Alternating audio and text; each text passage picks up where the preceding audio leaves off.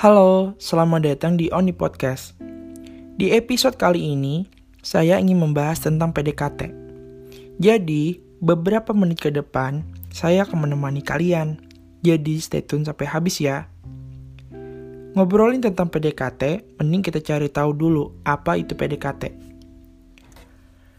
PDKT merupakan istilah dari pendekatan.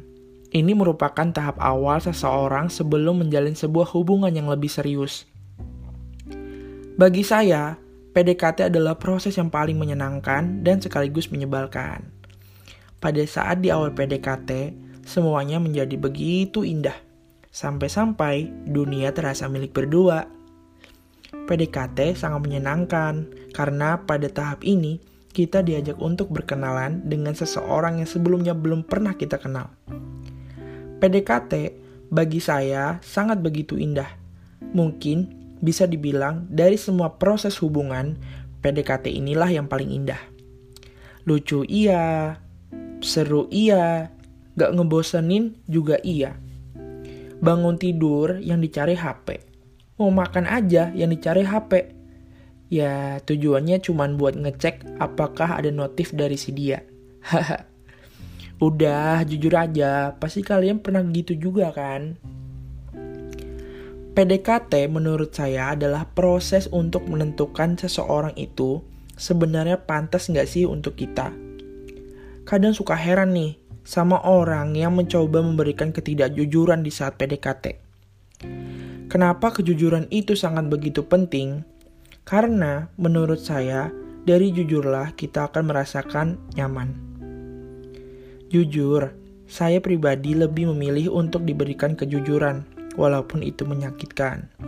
Dibandingkan diberi kebahagiaan, namun semua itu hanya kebohongan. Dan saya nggak butuh itu. Saya butuhnya kejujuran. PDKT bagi saya sudah bukan waktunya untuk kita bermain-main lagi. Apalagi jika sudah menginjak usia 20-an seperti saya. Pada podcast kali ini, saya ingin memberikan beberapa tips nih untuk kalian yang mau memulai PDKT. Yang pertama, tunjukkan diri kalian apa adanya. Terkadang kita sebagai seseorang yang baru mengenal orang lain, lawan jenis lah intinya. Terkadang di awal itu kita berusaha menarik perhatian si dia, tapi kita kadang suka lupa nih untuk tampil apa adanya, memberikan impression yang apa adanya gitu.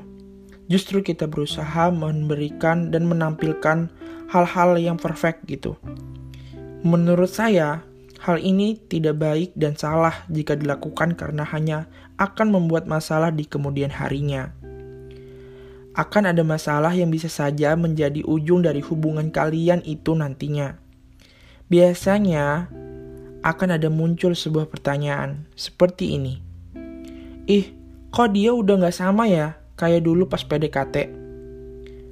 Inilah yang saya maksud untuk apa adanya.